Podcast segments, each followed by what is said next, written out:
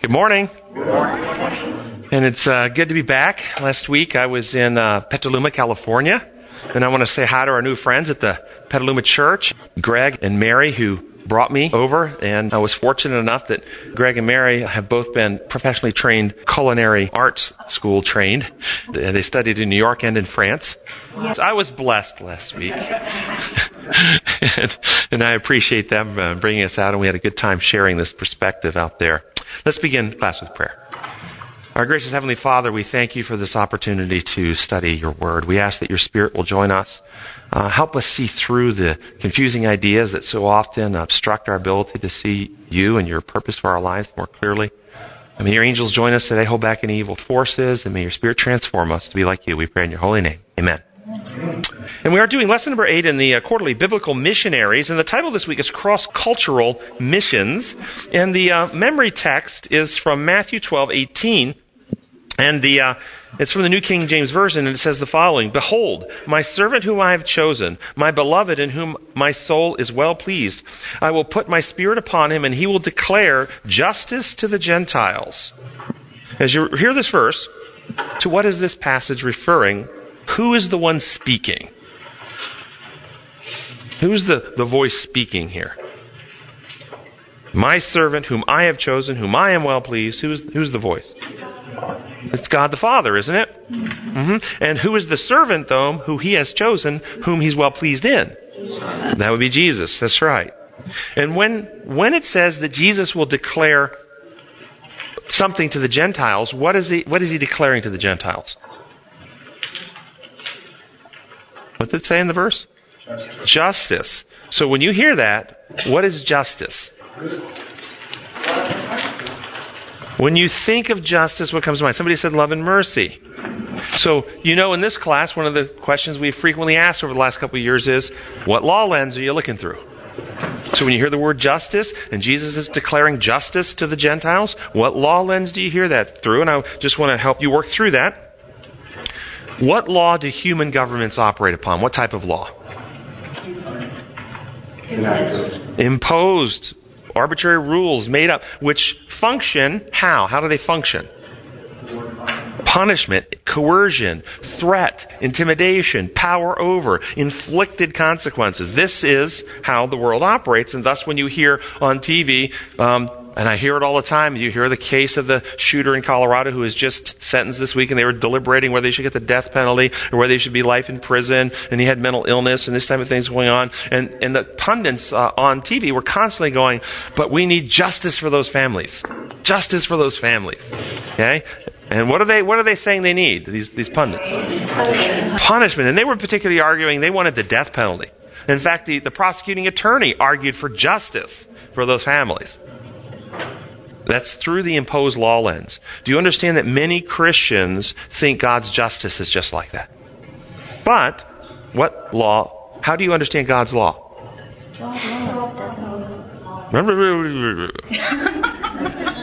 How do you understand God's law? D- design law, natural law, protocols upon which reality work, expression of his character of love, truth, freedom. And then how does that function when it comes in contact with a lawbreaker? It seeks to deliver, to heal, to redeem, to restore, to put the lawbreaker back in harmony with the design, to fix what's wrong. It doesn't seek to punish, it seeks to heal and restore. Thus, Scripture, Psalms 82 3, defend the poor and the fatherless, do justice to the afflicted and needy. Or Isaiah 1, 16 and 17. Wash yourself clean. Stop doing evil uh, the, that I see you doing. Yes, yeah, stop doing evil and learn to do right. See that justice is done. Help those who are oppressed, give orphans their rights, and defend widows. Or Jeremiah 21, 12. Uh, this is what the Lord says to the dynasty of David. Give justice each morning when uh, the people, to the people you judge. Help those who have been robbed. Rescue them from their oppressors. Notice the emphasis here. And so, out an article from Christianity Today that I found online when I did a research on, on Christian justice. This is an article, first paragraph, and I've got the link in here if anybody wants to go to the article itself. It says biblical justice involves making individuals, communities, and the cosmos whole by upholding both goodness and impartiality. It stands at the center of true religion. According to James, who says that the kind of religion that God our Father accepts as pure and faultless is this to look after orphans and widows in their distress and to keep oneself from being polluted by the world. James 127. Earlier scripture says, the righteous care about justice for the poor, but the wicked have no such concern. Proverbs 29 7. You notice this is a completely different view of justice than the lawyers were arguing about and arguing for. Biblical justice is always delivering the oppressed, not punishing the oppressor. With that in mind, let's see if we can't take it a, a step deeper. If biblical justice is restoring and healing the oppressed, then what is justification? You following me on this?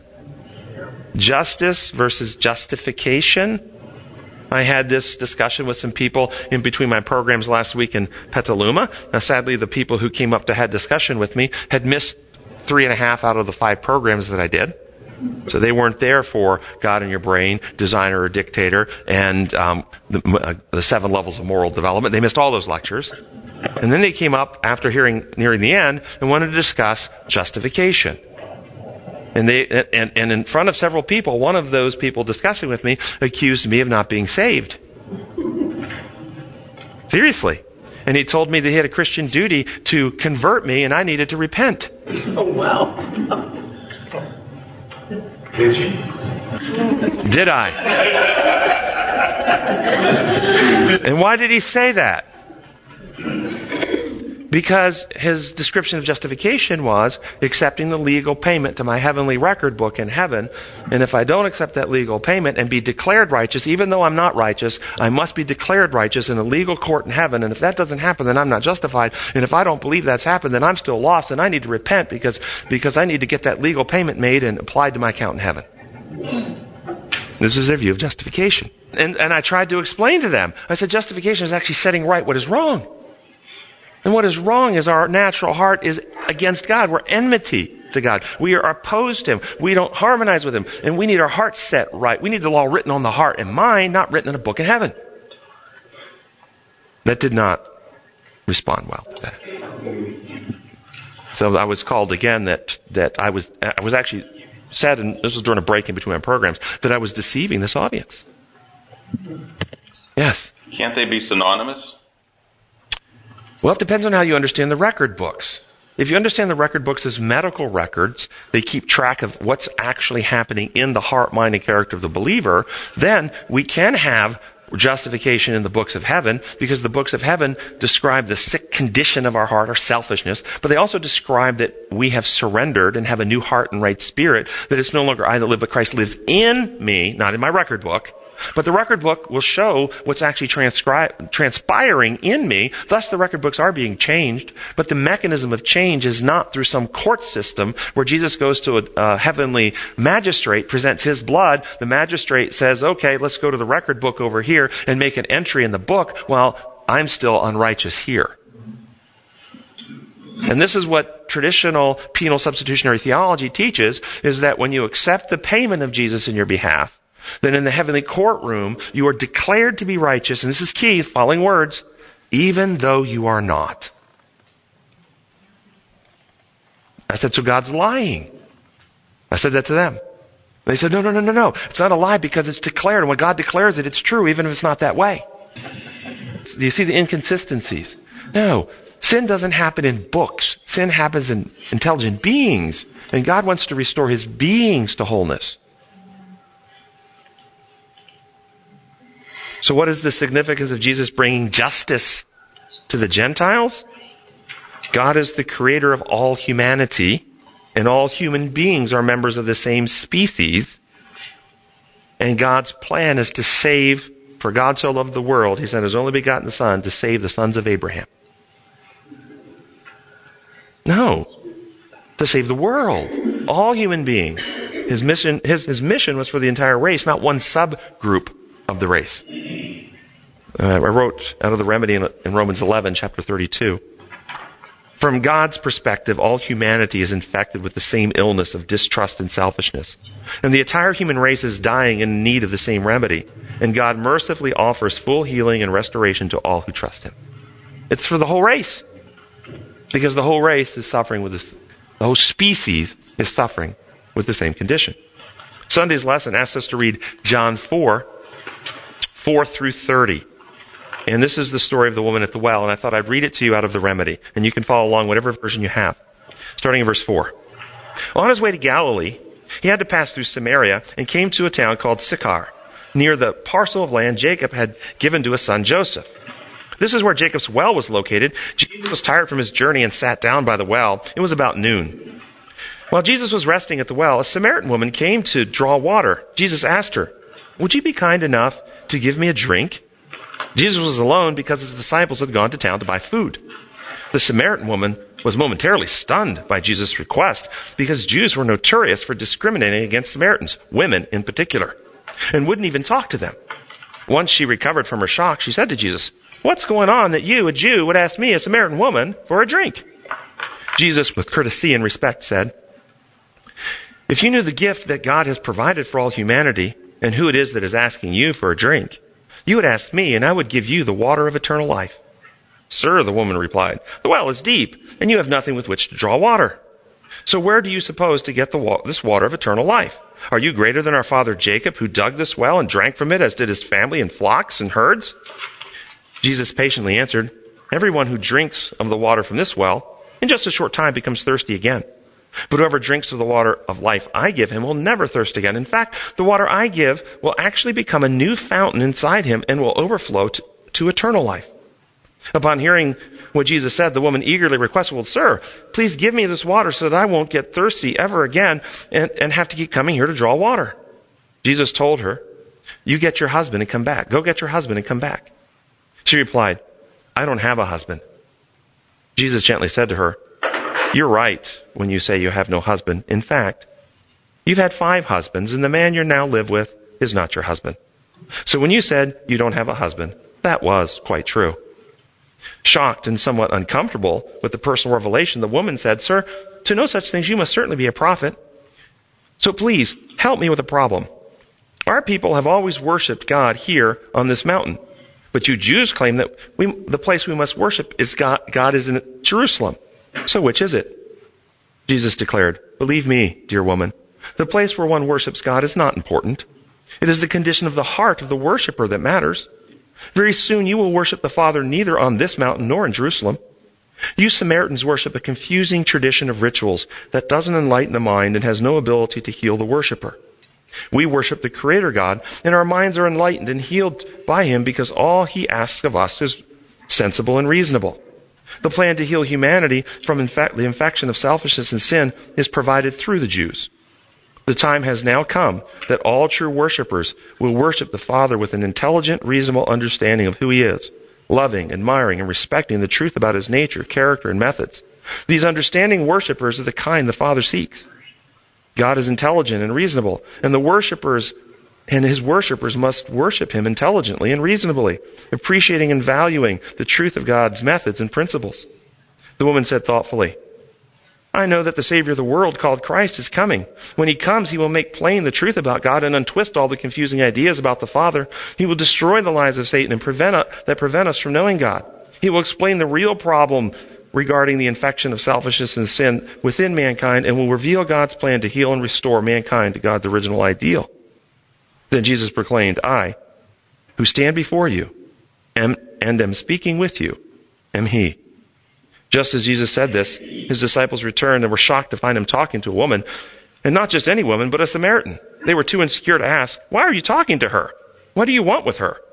After hearing that Jesus, what Jesus had just told her, the woman forgot all about her water jar, rushed back to town and said to the people, come see a man who knew everything about me. Could this be the Savior we have been waiting for, the Christ? The townspeople were so intrigued by the woman's testimony that they made their way toward Jesus. Any thoughts, comments about this interaction? What do you think about the woman's current living situation? What do you think about her relationship history? She struggled in relationships, it sounds like. If a woman came to church today who had been married five times and was now living with someone who wasn't her husband, would you ask her to be a missionary for your church? Yes? No? Did Jesus send her on a mission trip? I think one of the versions says she, the whole town came out. Yeah, the whole town came out. Yeah. Oh, she clearly, what was, what was Jesus thinking anyway? I mean, outside the box, obviously. Didn't Jesus worry that if he sent her on a mission to proclaim the Messiah had come, that, that, that they could misperceive that he was condoning her living situation? How, how could, how could she, he send her out until she actually fixed her life first? He didn't have to deal with committees.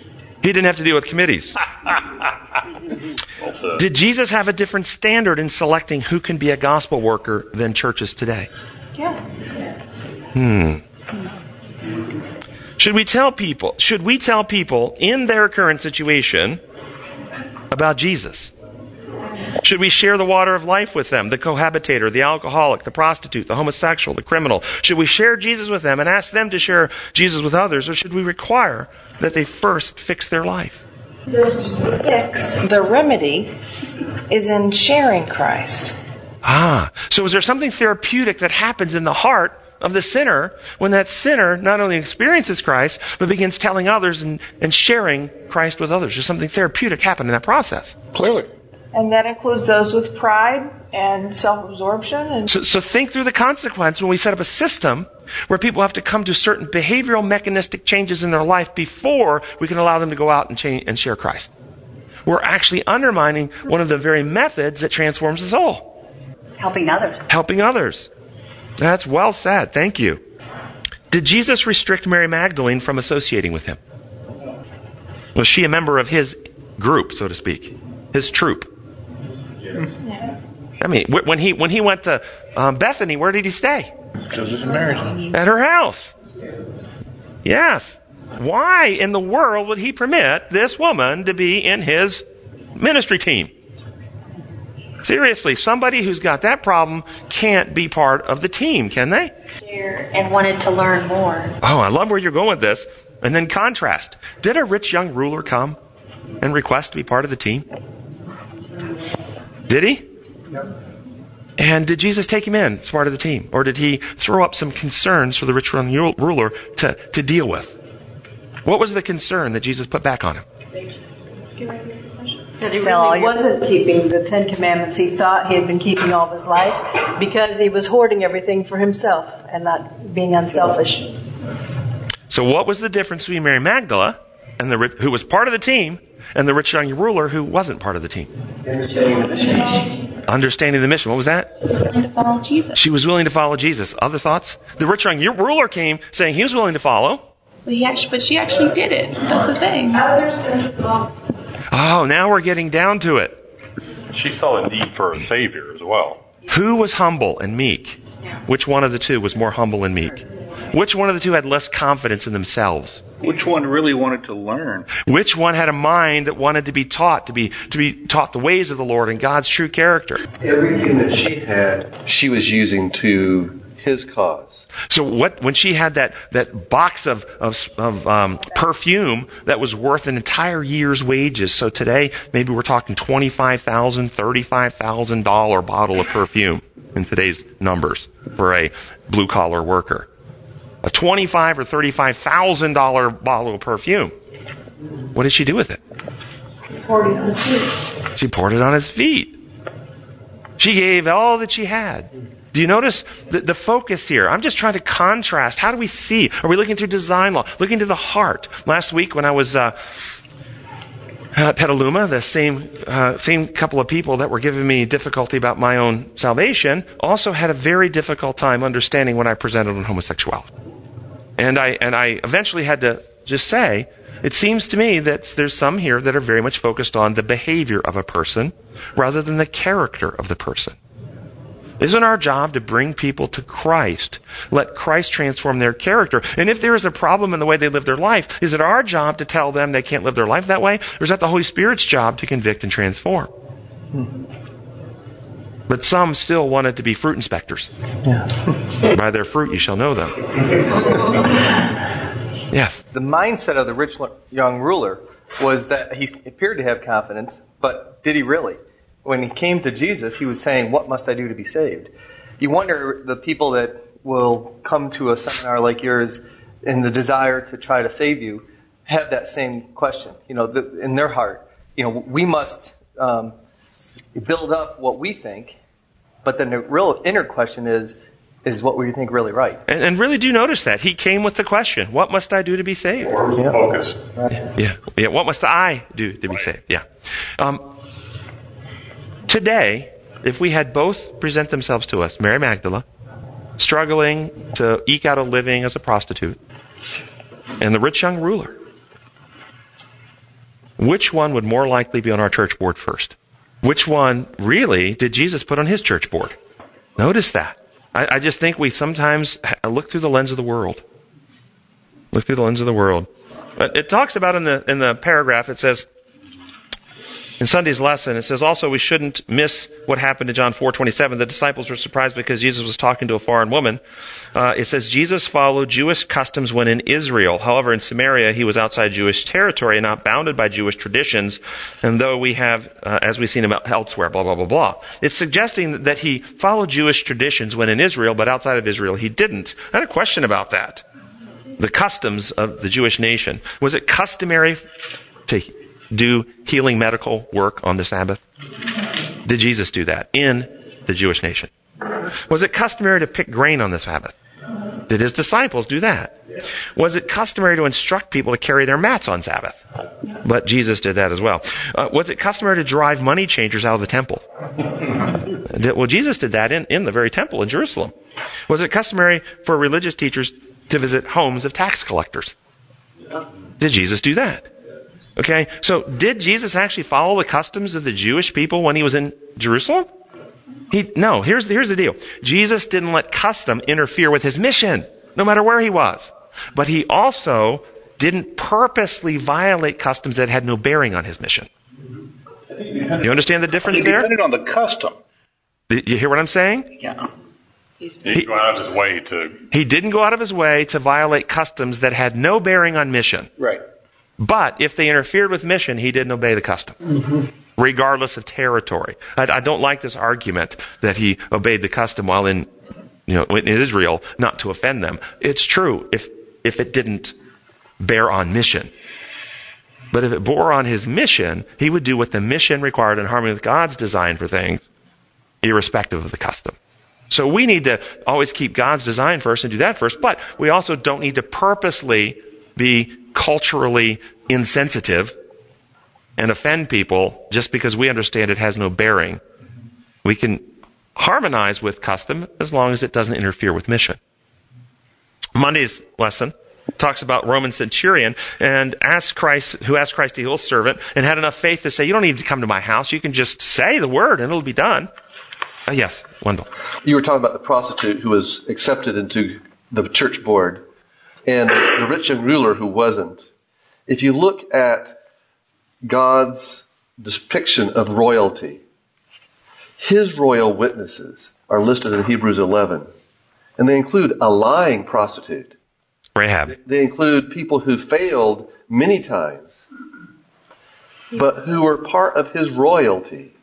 Here are my examples of what it's like to be in the kingdom. And, and, what did they all ultimately have in common? Not that they were sick at one point in their life, sin sick, selfish, sick with selfishness and so forth, but that they partook of Jesus Christ and became different people with new hearts and right spirits. That's the key.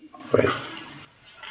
Um, so how does so how does culture play in our, our witness today? Do we allow cultural differences to interfere with sharing Christ? Think about the history in North America, how African Americans were treated in the, night, in the 20th century, 1930s, 40s, 50s, 60s, and especially in the southern states by so-called Christian white leaders. Seriously. I mean, if you get your mind around that, it's like, really? These are supposed to represent Christ? Look, look at how they're treating these people. This is so anti-Christian. Do you see how blind they were to this? You know, the Bible didn't uh, disparage people from having slaves. It just said treat your slaves right. It didn't tell the slaves to run away. It said be good to your masters, be even better because you're Christians. and so on. So if people in our you know previous generations look to the Bible about slavery, they might have seen plenty of examples of slavery. Wendell? That same attitudes would not are currently done against other cultures, like those who are against abortion. You know, um, my son had a conversation with a coworker in which she said that, well, if they're going to have abortion and they're going to do it unsafely, they might as well just die. Yes, hand up. I think what Tim is saying is that when you have thinking, intelligent people who firmly disagree on an important moral point, that the majority is not necessarily right. Exactly. When you have thinking, intelligent people who disagree, the state should not be making that decision in every case. That's right. We should leave individuals free to make up their own mind because when you take away liberty, love is always damaged and will eventually be destroyed. But as I watched this, there were really so much misinformation, so much mislabeling of what's really real, so much assumption what's not true. One of the assumptions, again, at conception, God from heaven made a divine act to create an immortal soul that is condemned to burn in hell for all eternity if the church doesn't either give last rites or baptize the baby. This is the theological platform which the whole movement is, is, is resting upon. And it's faulty. Number one, at conception, God isn't creating a divine act from heaven. God doesn't create sinners. God doesn't create defects. We have been given an ability each one of us, by God, has given an ability to procreate. And, it, and that ability can be used in a godly manner as He's designed it, or it can be abused. So when a man rapes a woman, as happened in Sudan about 10, 15 years ago, where tens of thousands of Sudanese women were raped by Arab men for the purpose of having more children with Arab blood, these women shouldn't turn to God and say, Thank you, God, for creating new life. This was not an act of God.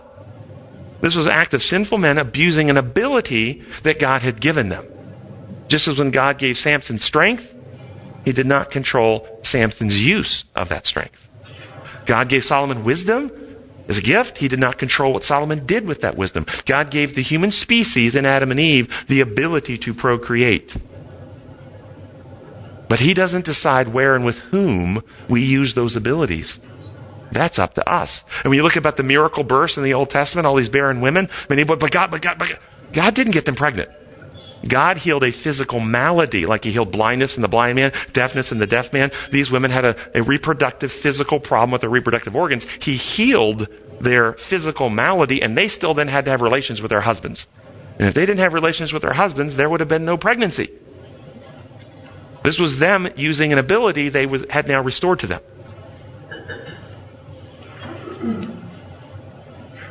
Some of you offline would like to discuss some of the, I know you have many questions. I can tell you every, in fact, every argument that has ever been put forth by the pro life community that I've ever heard is flawed. It's false. It's distorted in some way. Every one of them. And if you think you have one that isn't, come up to me afterwards and I will show you the faulty thinking or the false base of that argument. So I'm not pro abortion. I want to say it again. And I've rarely ever spoken publicly about this. And the reason I've rarely ever spoken publicly, here's why. Because so people are so emotional about this issue that they will label someone who is a pro liberty, leaving people free to make up their own mind and converting, as an unchristian. He doesn't know the gospel. He doesn't know Christ. He can't be trusted. And you get blackballed. So this is, this is not a final message of mercy issue in my view at this time. So I rarely talk about it. Yes. So this, um, not emotional about it. So just just to understand, so when Ellen White had Adventists urge them to vote against the use of alcohol to make it illegal, that would go against their liberty to drink alcohol. Would you agree with her stance there or no? No, I completely disagree, and I think Ellen White learned a lesson from that that she was wrong.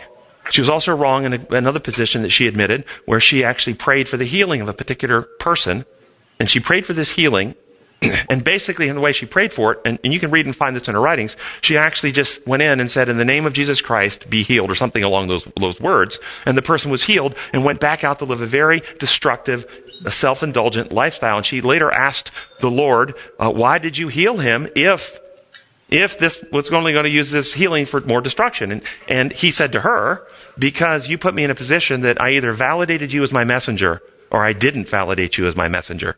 And she was wrong for actually, and she said she never prayed like that again. She was wrong. She wasn't right in every decision she ever made. Yes. For me, it has always been about protecting the mother. What if 10 years after having an abortion, a woman chooses to have a baby and comes to believe that she was part of killing the first child? I'm not saying that it is true. It is what she believes.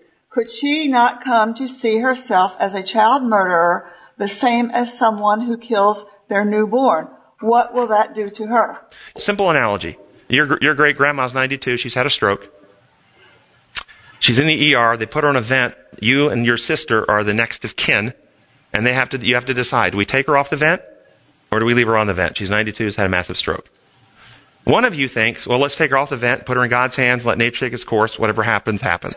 The other one thinks this, if I take her off the vent, I'll be murdering my grandmother. That's how you believe. Will you both be able to take her off the vent with the same consequence to yourselves? And will one of you be seriously damaged if you make that decision? And our mission as a church is to convert the world, not coerce the world. Yes. Getting back to his uh, reference to the uh, alcohol legislation, if you look at historically what happened when government imposed a, a ban on alcohol, rebellion occurred. And sales and consumption increased, and it's it's natural law. that's right. It, it, when you coerce behavior, you either rebel or you become a shadow. That's why I think Ellen White. And, um, you, and like you've said many times in here, I mean, we, you can make it legal, you can legislate it legal, but you can never legislate it to be healthy. That's right. Back to the question of culture. Do we discriminate culturally today on things like Sabbath practice? How much of what our practices today are cultural versus God directed? Not whether Sabbath is sacred or not, but Sabbath practices. What, what's okay to do on Sabbath and what's not okay to do on Sabbath. How much of that is God directed? How much of that is cultural? Um, how about, and I'm not going to go through examples. I'm going to let you put this to your head to think. Dress. How much of that is God directed? How much of that is cultural? Um, music, worship, the, the organization of the liturgy, um, tithe. What about diet? This week I received in the mail this, uh, which is um, Loma Linda's um, update for the um, Adventist Health Study 2. Who, those who participate probably got one. I got one. And um, in the newsletter this week, it actually uh, docu- uh, documented that the, the uh, cancer that, that is the second highest killer in America after lung, di- lung cancer is colorectal cancer. And it then tracked uh, in f- five dietary groups the rate of colorectal cancers uh, in the five dietary groups, uh, the highest being the non-vegetarians that eat anything. And then there were four vegetarian subgroups. One is the semi-vegetarian who eats meats once in a while. Uh, then the pesco-vegetarian who eats fish, and and that's and that's the only meat they eat when they eat it. And then the lacto-ovo-vegetarian, you know what that is. And then the vegan. And uh, which group? Now, every one of the veggie groups, those four, all had lower colorectal cancer rates than the non-vegetarian groups. All of them did. So that was good. But there was one group that had substantially lower. The lowest low, lowest of the low. And I'm going to, and I'm going to give you, I'm going to give you the rates. Um, the, the rates of the, of the vegetarian groups were, you had a benefit of either 8% less risk of cancer. That was one of the groups. 16% less risk with another group. 18% less risk with another group. 43% less risk with the other group. So, the 8% less risk, less risk was the semi-vegetarian. They, they eat meat just less often. That, that makes sense. The 16% less risk was the vegan group. The 18% less risk was the lacto-ovo group, and the 43% less risk was the pesco group, the ones who ate fish in their diet.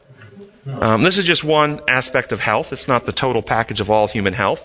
Uh, what the authors felt that that that all the plant, all the, the veggie groups had more fiber in their diet, so this was a factor that reduced more plant fiber in their diet. But they also felt that the pesco group had higher omega-3 fatty acids, vitamin D, and arachidonic acid, which was also another factor that helped fight the cancer because omega-3s are anti-inflammatory and uh, help reduce inflammation, which can be. I just found that interesting.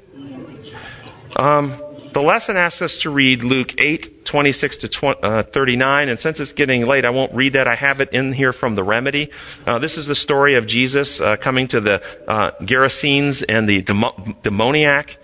Um, and if you know the story, I'm going to I'm going to assume that you're all familiar with the story because I'm going to ask questions based on the facts of this story. Um, but he came, he was living in a graveyard. He comes out and he and he uh, shouts, you know, uh, uh, "Have you come to torture us, uh, Son of the Most High?" And what is your name, Legion? And well, don't send us into an abyss type thing. And uh, off into the pigs they went and over the over the hill. You know the story. There's details there. Now, I, I believe this literally happened. I think it's a real historical event. But I also think this serves as an object lesson. And I want you to understand the object lesson. And then we're going to ask the question what's the difference between mental illness and demonic possession and demonic influence? What's the differences? So, here's the object lesson part. What is our condition in the state being separated from Christ? Meaning, how would our minds operate if we are disconnected from God's influence? If you're not sure, here's a quote, uh, historical quote, Signs of the Times, July 11, 1895. The Lord says, I will put enmity between thee and the woman. The enmity does not exist as a natural fact. As soon as Adam sinned, he was in harmony with the first great apostate and at war with God. And if God had not interfered in man's behalf, Satan and man would have formed a confederacy against heaven and carried on a united opposition against the God of hosts. There is no natural en- enmity between evil angels and evil men. Both are evil through transgression of God's law, and evil will always league against good. Fallen men and fallen angels enter into desperate companionship. What's our natural state? If we are separated from Christ, what's our natural state? In league with selfishness and, and self centeredness, okay? So I'm suggesting that the demoniac not only was a real person, there's an object lesson here. Where would we be as human beings separated from Christ? We'd be like the demoniac. Now, where was he living? Is there an object lesson there? Okay. What does it say we are separated from Christ? What's our condition? We are dead in trespasses and sin. There's an object lesson here. When the demoniac came into Christ's presence, what happened? What was the initial consequence of coming to Christ's presence? Fear, protestations, allegations, allegations of wrongdoing against the, the righteous. Have you come to torture us? Notice the projection, externalization, the allegation. Have you come to torture us? And the fear, of course, as well. What happens when truth first comes? When someone comes, truth first comes to your awareness when you're living in, in ways outside of God's design. Fear, protestations, externalizations, blame, uh, finding fault with others. You're critical. You're self-righteous. You're always trying to put me down. You're, you're coming to condemn me. You, you ever hear this from people? Did you go, did you ever do it yourself before you were ready to accept? What did Jesus do? Did Jesus condemn him? Not at all. What he always did. He presented the truth and love and left him free. And he cast out the evil forces from the man's heart and freed him Jesus, if you come to Jesus, even all misunderstood, even Jesus, even thinking that Jesus is coming to torture you. But if you really come to him, he casts out the evil forces. He shows you his love, who he really is. He sets you free. And where did the evil angels, the demons, the evil angels, where did they go? They went into a herd of pigs, which, what do you think the metaphor here is? How, how does the Bible describe those who reject Christ? Brute beasts, creatures of instinct, fit only to be caught and destroyed. And what did the what did the pigs do as soon as the evil forces went into them? Self-destroyed. Self-destroyed. Powerful metaphor. For those who are brute beast creatures of instinct, sin always leads us in pathways of self-destruction. We destroy ourselves. This is a great story. If you can take it and, and learn lessons more than just the individual person being involved, I think God is trying to teach us something, and thus the Bible says, the one who sows to please a sinful nature, from that nature reaps destruction. Galatians 6 8. So what is what about the question of demonic activity versus insanity? What is insanity?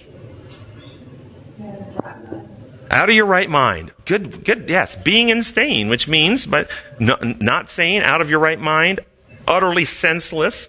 That's what being insane means.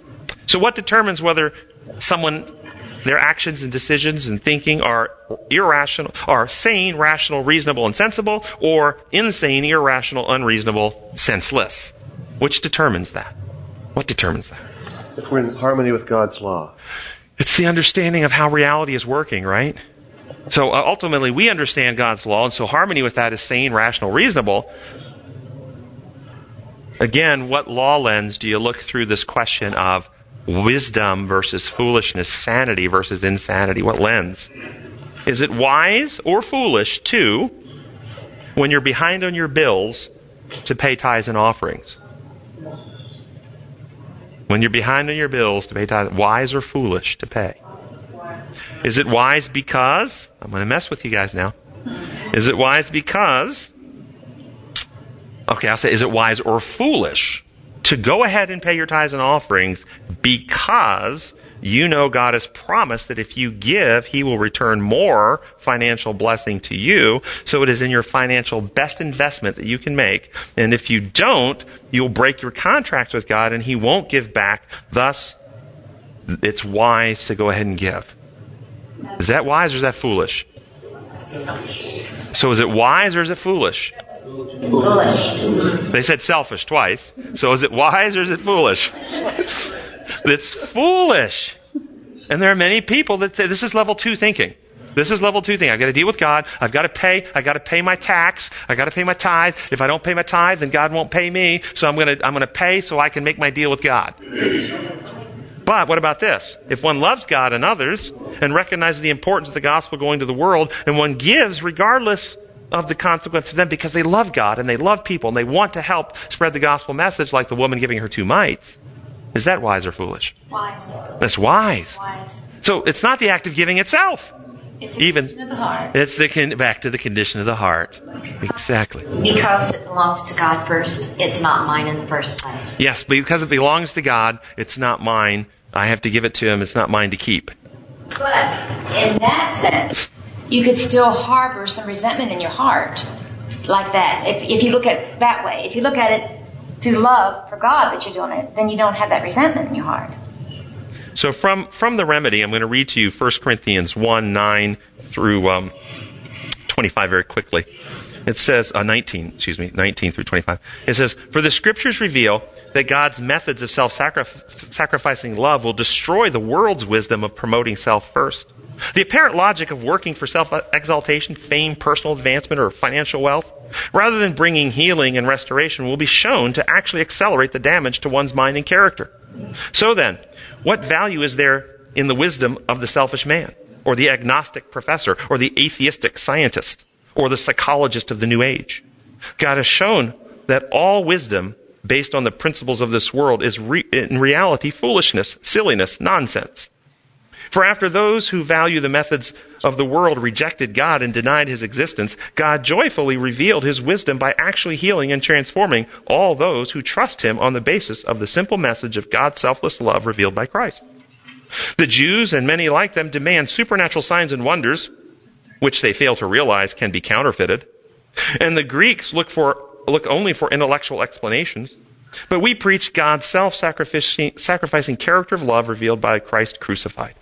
It's a roadblock to the egocentric Jews and utter nonsense to the self-seeking Gentiles. But to all who respond to God's call, whether Jew or Gentile, Christ is the embodiment of the character, wisdom, and power of God. For the simple love of God is wiser than all humankind's self-centered scheming. God's love literally heals and restores. All this love of, all this love of God, which appears weak to the world, is stronger than all the strength of selfish humanity. Thoughts? What is insanity? Believing reality works like the world says it does, and then choosing to diverge from God's design. That's insanity. So, here's a historic view. This is out of Maranatha, page 108. Today, the world is mad. And insanity is upon men and women and is hurrying them on to eternal ruin. Every species of indulgence prevails, and men have become so infatuated with vice that they will not listen to warnings and appeals. And then, this is um, out of uh, Workers' Bulletin, September 9, 1902. All sin is selfishness.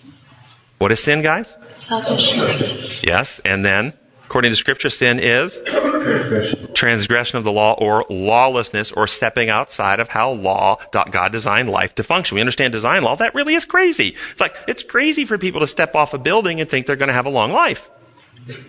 Step off Empire State Building, and on their way down, they pray to God for lo- good health and a long life. That is crazy prayer. That's my patients who pray for good lungs and smoke two packs a day. They do. I have some patients smoke. And they pray every day. Give me, give me healthy lungs. Help me breathe better. But they smoke two packs a day. That's a crazy prayer because it's outside of how life is actually constructed to operate. Satan's first sin was manifestation of selfishness. He sought to grasp power or to exalt self. A species of insanity led him to seek to supersede God. What does this mean? Why was it insane? Because it was like saying, I'm going to stop breathing and live longer. I'm going to separate from the source of life and have better life. That, that's insane. Okay.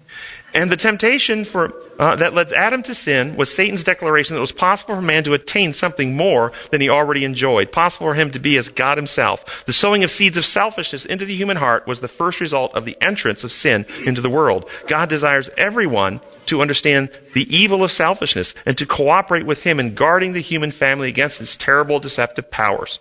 A remedy for the terrible consequence into which selfishness led the human race as a remedy, God gave his only begotten Son to die for mankind. What more could he have given?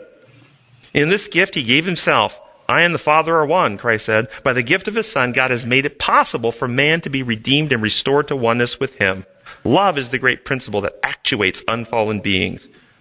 The heavenly hosts are filled with intense desire to work through human agencies to restore in man the image of God. Every attribute, every power of divinity has been placed at the command of those who unite with the Savior in winning men to God. So, what is it to be insane? To be selfish. It's counter to the way life in the rest of the universe runs. So I've got this final quotation to share with you. It was written as a personal letter by Ellen White to Brother Craig, who was leading out one of our institutions and was counseling regarding the behavior of a childish, self-centered wife. And we talking about demonic issues here. She has well learned the secret of acting for effect, of creating a sensation and calling attention to her small self. I have seen but few persons as successful in making self the center of attraction when there was so little sweet, noble, genuine attractiveness in the character. But unless she changes her course, this acting for effect, this desperate maneuvering to force the attention of her husband and gain his sympathies will finally be repeated once too many times and God will give her fully into the hands of Satan. Unless there's a change, a time will come when this lower nature in the wife, controlled by a will as strong as steel, will bring down the strong will of the husband to her low, to her own low level. He would then be, his will would then be merged in that of the impulsive, inconsistent, insane wife. He would no longer be a man, for the satanic mold upon the character of the wife would be upon him also. Brother Craig has felt that it was his duty to fight her battles, become in, as inconsistent in her behalf as she is herself, see through her eyes and contend for her rights. For unless he does this, she will indulge in those awful outbursts of passion. What she's saying here, he's married to this woman who's childish and can't get her way. When she doesn't get her way, she throws temper tantrums, slams doors, screams, hollers, whines, gripes, and it pressures him to feel bad, and so he gives in to her way. But in so doing, he's slowly losing his manhood. Let's keep going. Her oft repeated assertions draw upon the, his sympathies, and a continual burden is cast upon him, upon her, upon him by her manufactured physical disabilities. And this is a violation of the law of liberty, guys, that I'm describing here. It is a coercive pressure based off emotional um, acting out to coerce the husband to give in. It's a liberty violation which destroys. Same thing we were talking about earlier. But the folly of the mother and the relatives must not become the folly of the husband. Should he follow in her, their footsteps, his, his life and hers would also be wrecked. Better would it had they never been born. Not, certainly not terminating a pregnancy here. I don't think that, that's not what I'm talking about. Better would it had been they never been born. As it is, she is a fit subject for the insane asylum. For God has shown me that she throws herself wholly into the hands of Satan, soul, body, and spirit. Notice, God has shown me. This was revelation. And his power through her is de- deadening the fine sensibilities uh, and, of right in, and integrity in her husband. If she were a child, she could be treated as a child. These outbursts of temper could be punished as those of a self-willed, passionate child. But she is a woman, and her husband cannot force her perverse will to be reasonable. Never will this exacting temperament be improved by yielding to it. Her tragical performances are enacted to frighten her husband to comply, into complying with her demands, and he must yield or have a scene. As Satan sees how he can work through her when she thus casts soul and body into his hands, that he can use her as he pleases, he will throw her into these paroxysms more and more, whether her will is, whenever her will is crossed. It is, in this case, it is not the woman whom Brother Craig is dealing with, but a desperate satanic spirit. Now, this, this article, I only read you like four paragraphs. It's, it's, I think, 12 pages long. There's much more in this article that, that is described of what's happening here. But did you notice there wasn't any levitation? There wasn't any supernatural signs or wonders. There wasn't talking in a deep, crazy voice and the, and the wind blowing through with the closed windows and all this kind of crazy things you see in movies. It wasn't happening.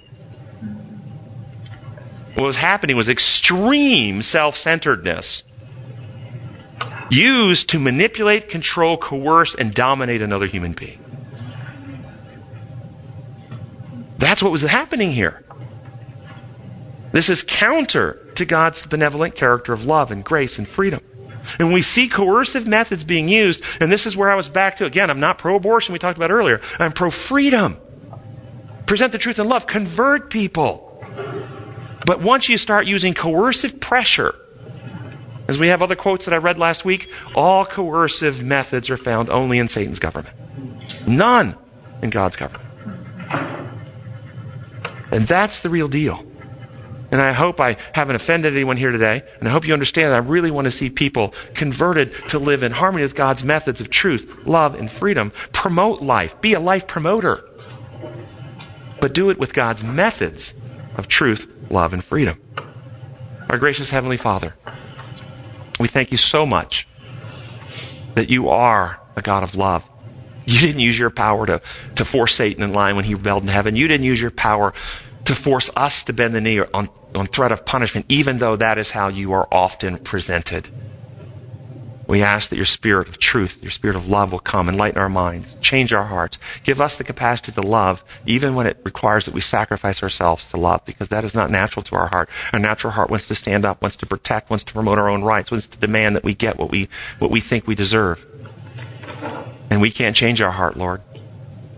We look to Jesus and know that He's already won that victory for us. We ask the Spirit will, will take all that Christ has achieved and, and restore in us the, the character of Christ, that we will love our enemies more than we love ourselves. We pray in your holy name. Amen. Amen.